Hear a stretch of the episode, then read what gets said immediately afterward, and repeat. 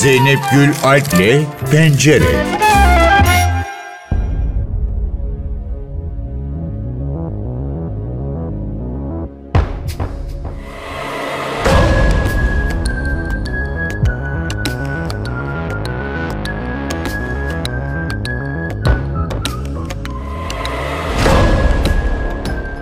Züğürt Ağa'nın zanası, Sıdıka'nın safiyesi, Şaşıfelek Çıkmazı'nın saadeti, Yalan Dünya'nın serveti ve Çöp Adam'ın Aysel'i. Dizilerde, filmlerde, tiyatro oyunlarında hep sevdiğimiz bir karakter olarak karşımıza çıkan usta oyuncu Füsun Demirel bugün Pencere'de konuğumuz oluyor. Hem Çöp Adam'ı hem de oynadığı ilk müzikal olan Sidikli Kasabası'nı konuşacağız. Füsun Hanım, hoş geldiniz NTV Radyo'ya. Hoş bulduk. Şimdi çok yoğun bir döneminiz. Bir taraftan Çöp Adam dizisinin çekimleri, bir taraftan Sidikli Kasabası müzikali, zannediyorum sizin için de yorucu bir süreç oluyor. Nasıl geçiyor? Bize biraz anlatır mısınız? Evet, çok kolay değil çünkü set hemen hemen her gün, haftanın 5 günü. Ayda da 4 temsilimiz var müzikal. Dolayısıyla işte oradan oraya koşuşturuyorum. Bir de benim ayrıca zaten işte annelik hikayem var. Hani bütün bunlardan kalan zamanlarda da evde bakım veriyorum çocuklara. Evet. Yoğun geçiyor işte böyle ama hani bütün bunları da ben seçtim. Ben istedim. Onun için hani şikayet etme durumum yok tabii. Şimdi her çarşamba Star ekranlarında Çöp Adam'da izliyoruz sizi. Önce hemen biraz diziden bahsedelim. Çok etkileyici bir hikaye. Hayatın çok içinden bir hikaye. Zaten biz sizi böyle hayatın içinden karakterlerde izlemeye de alışkınız. Ezilmiş bir kadın, geçmişinde çaresiz kalmış ve şimdi de çocuklarıyla onun hesaplaşmasını yaşayan bir kadının hikayesi. Sizi en çok projeye çeken neydi? Ne söylersiniz? Evet, haklısınız. Tabii beni proje geldiğinde öncelikle hani en çok çeken, önerilen rol, o karakter. Dolayısıyla bu da bana oynamadığım bir roldü, bir karakterdi. Çok ilginç geldi. Buradan bir sürü şeyi çıkartabileceğimi düşündüm. Tabii o flashback sahnelerde özellikle çocuklarla annenin babanın ilişkisi çıkıyor ortaya. Hani günümüze geldiğimizdeki ilişkinin kopukluğu, birbirlerine gerçekten sevgi dolu olmayışlarını falan nedenselliği hep o flashbacklerde zaten gösteriliyor. Açıkçası ben hani işte senaryo okuduktan sonra heyecanlandım ve mutlaka projede olmak istedim. Ama sonrası çok mücadele ettim. Çünkü bir annenin yani çok küçük çocuğunun ayağını zincirle bağlaması, işte hani baba sadece evde beslenen neredeyse tek canlı ve işte artıklarını çocuklar yiyor. Evet. Ve kadın, yani anne buna suskun kalıyor, seyirci kalıyor. Dolayısıyla burada bir annelik meselesini sorguladım kendi kendime ve kabullenemedim. İşe geç kaldım. Ekmeği buraya koyuyorum. Sakın dokunmayın. Hadi çabuk çabuk çabuk. Uzat ayağını. Yapma. Yapması yok. Ya anne yapma. Yavrum soba sıcak. Sen durmuyorsun ki rahat. Ya anne tamam. Sobanın yanına gitmem anne yapma. Yapma çocuğum. Abin gelecek öğlen. Hadi. Sen bizi tutun burada. Tamam. Gelince açarsın öğlen. Hadi. Yani Aysel karakterini bir türlü kabullenemedim. Bu böyle olmaz dedim. Yani mümkün değil. Hatta benim buna ısınmam için hep insanlar kendi hayatlarından örnekler verdiler. Benim babaannem de böyleydi. Bizim ailede böyle bir hala var. Böyle insanlar vardır yani. Çocuğuna kötü de davranabilir. İşte önüne artık da koyabilir. Hani bunlar hayatın içinde olan şeyler ama bir türlü bir annenin öyle yapabileceğini kabul edemedim. Hatta hep işte şöyle dediler bana. Sen kendinle yani örtüştürme yani kendin gibi zannetme yani. Anne var, anne var. Evet. Gerçekten samimiyetle söylüyorum. Özellikle ilk bölümü çekerken çok bocaladım. Fakat bunun ancak ve ancak Aysel'in hani nedenselliğini bulduğumda kendi kafamda öncelikle neden bu kadın böyle davranıyor? Neden bunu yapmış? O soruları sorduğumda biraz daha rahatlamaya başladım açıkçası. Ve zaten 3. bölümde bir şey geldi. Yani biraz aslında bunu açıklayacak bir şey geldi. Bir kızıyla bir sahnesi vardı. Yani Aysel açıkça şey diyor hani annem yoktu, babam yok, öksüz yetim büyüdüm. Ve hani sokakta kalmamak için karşıma da baban çıktığında başımda birisi olsun istedim. Onun kulu kölesi oldum. Böyle bir cümlesi var ve evet. Çok değerli bir cümle. gerçekten hayatın içine baktığımızda kadınlar hani başımda bir erkek olsun mantığı, evet gerçekten kul köle oluyorlar. Ayseller aslında o kadar fazla ki. Sen anne falan değilsin. Hı? Sen ömrün boyunca kocanın karısı oldun. Saygısızlık yapma. Abimle benim yerime hep kocanı tercih ettin. Bilmiyorum ki ben. Biz ölsek senin umurunda olur muydu? Bence olmazdı. Senin yeter ki kocan seni bırakmasın.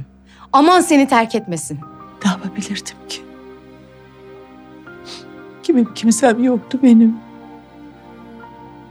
Ne adam, ne babam, kardeşim. Öksüz yetimdim ben Meryem. Tamam ya. Kendisinden o kadar ödün veriyor ki yani kadınlar. Sonra ben daha da fazla sarılmaya başladım. Yani Aysel'i artık anlamaya başladım açıkçası. Anladıkça da karakteri yorumlarken daha doğruya yaklaşacağımı düşünüyorum. Çok zorlayıcı bir senaryo çünkü hani o aile bağının olmaması, o kopukluklar, o çocuklarda birikmiş öfke. Bakalım nereye evrilecek? Tabii biz de sizler gibi aslında bir sonraki bölümde ne gelecek bilmiyoruz. O bize de sürpriz oluyor. Dolayısıyla biz de heyecanla bir sonraki bölümüne gelecek senaryo bekliyoruz. Evet, şimdi ilk bölümden itibaren kendine gerçekten çok çeken bir hikaye. Biz de merakla bekliyoruz. Bir taraftan da Sidikli Kasabası müzikali var hayatınızda. Ekim ayında izleyiciyle buluştu. Pek çok ülkede aslında oynanmış bir müzikal. 2011-2012 sezonunda İstanbul Devlet Tiyatrosu'nda da oynanmış ama hala da güncelliğini koruyan bir müzikal. Üstelik yanlış bilmiyorsam sizin de kariyerinizdeki ilk müzikal. Nasıl bir deneyim oldu sizin için bu? Evet, ilk müzikal. Teklif ettiklerinde çok heyecan duydum. Yani benim müzikal geçmişim hiç yok. Müzikli oyun apayrı bir şey. Deve Kuşu Kabare'de oynamıştım. İşte şarkılı oyunlar elbette oluyor. Hayatımızda oldu. Ama müzikal tamamen ayrı bir disiplin. Hakikaten müzikal aslında eğitimini almış şancılardan oluşması da çok doğru bir şey. 3 disiplin bir arada. Biz provaları yaptık. Temmuz ayında başladık. Ağustos, Eylül, Ekim, 22 Ekim'de premier yaptı. Yani son dakikaya kadar her gün provadaydık. Çünkü bildiğiniz gibi tekst aslında sadece müzikal değil. Yani beni ve Settar Tanrı'yı istemelerinin de sebebi zaten. Aslında hani onun teatral kısmı da çok baskın oyunun. Yani şarkılar dışında oyunlar da var. Drama kısmı var. Bir de tabii danslar var çok fazla. Onun için hem normal bir tiyatro metninin prova eder gibi provalarımız oldu. Danslar için ayrı prova yaptık, şarkılar için ayrı prova yaptık. Sonra hepsini birleştirdik. İşte Murat Kodağlı müzik direktörümüzdü. İzmir Tenim koreografımızdı. Kayhan Berkin'in rejisörümüz. Her üçü de kendi işlerini çok iyi yaptılar. Ekip zaten 2011'de, büyük bir kısmı 2011'de oynamış Sidikli'yi, yani oradan gelmişler. O tecrübe vardı. En gencimize kadar çok profesyonel bir ekip oluşmuş. Hepsini çok seviyorum. Şahaneler gerçekten, yani çok hayranım onlara. Ben de çok mutluyum Sidikli'yi oynarken, yani müthiş bir tecrübe yaşıyorum hayatımda, meslek hayatımda. Alışkanlık da oldu, bilmiyorum bittiği zaman ne hissedeceğim. Metin çok önemli bir metin bence. Yani ilginç olan Broadway'de demek böyle hani muhalif, sistemi eleştiren metinler de varmış. Onu da böyle öğrenmiş oldum. Ciddi bir aslında sistem eleştirisi. Yani oyun eski bir oyun olmasına rağmen aslında yani bir distopya gibi yazılmış olmasına rağmen günümüzde şu anda hakikaten bizim dünyanın yaşadığı tüm sorunları gayet net bir şekilde anlatıyor. Şimdi konusundan hemen biraz bahsedeyim bizi dinleyenler için. Kuraklık sonucu su kaynaklarının azalmasıyla birlikte tuvalete girmek sınırlandırılıyor ve özel bir şirketin denetimine veriliyor. Tuvalete girmek için parası olmayanlar da son adres olarak Sidikli kasabasına gönderiliyorlar ve müzikale gelecekleri başka neler bekliyor? Evet, sürprizlerle dolu. İnsanlara ters köşe yaptıracak sahneler var, geçişler var. Ama hani şöyle bir şey, evet halk çok yoksul. Maalesef işeme olayını su tüketimi olmasın diye evlerde tuvaletleri kapatmışlar ve dışarılarda umumi tuvaletler yapılmış. Burada İAŞ diye bir şirkete verilmiş ve büyük bir kapital olmuş işte o patron Caldwell.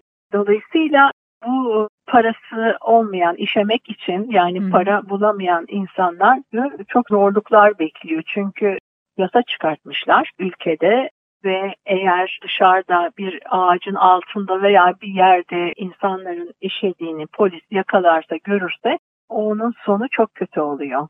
Onun sonunu söylemek istemiyorum ama onun başı belaya giriyor ciddi şekilde. Yani müzikal boyunca görüyoruz ki son derece gaddarlaşan, hatta yani kızına karşı bile hani acımasızca davranabilen bir patron, Caldwell dediğimiz baba figürü var. Çok tatlı bir aşk hikayesi var. Zengin kız fakir oğlan hikayesi. Hope ve Bobby. Ve muazzam güzel sürprizler var oyunda.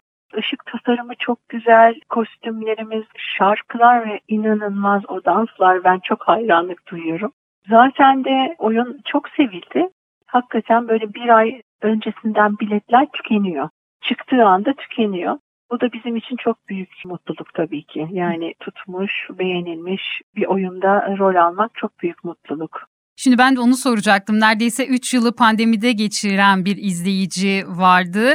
Siz izleyiciyi nasıl buldunuz? Tiyatroya ilgi şu an nasıl?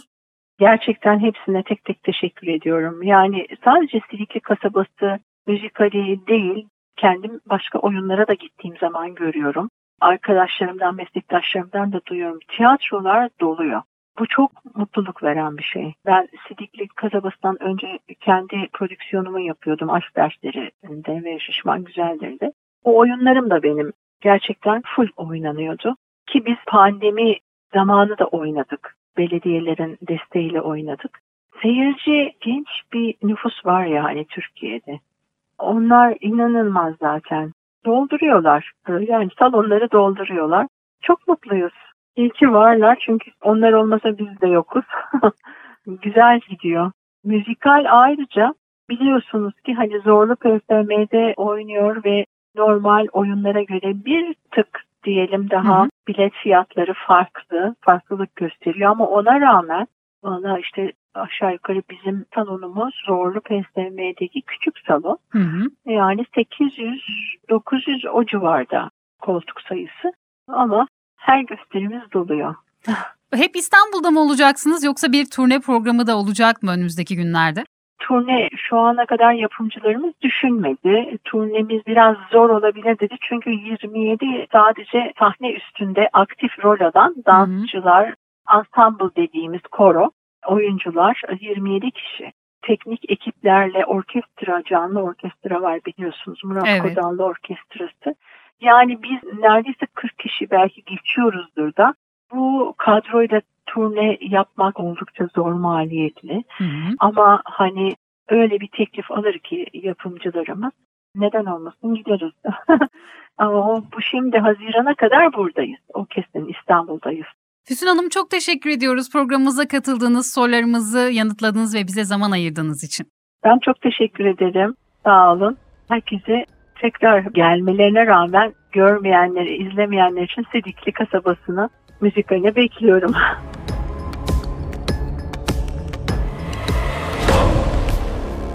Bu hafta Pencere'de Füsun Demirel'i ağırladık. Çöp Adam her çarşamba Star'da, Sidikli Kasabası'da 18-19 Ocak'ta Zorlu Performans Sanatları Merkezi'nde izleyiciyle buluşuyor. Pencere'den bu haftalık bu kadar. Hoşça kalın.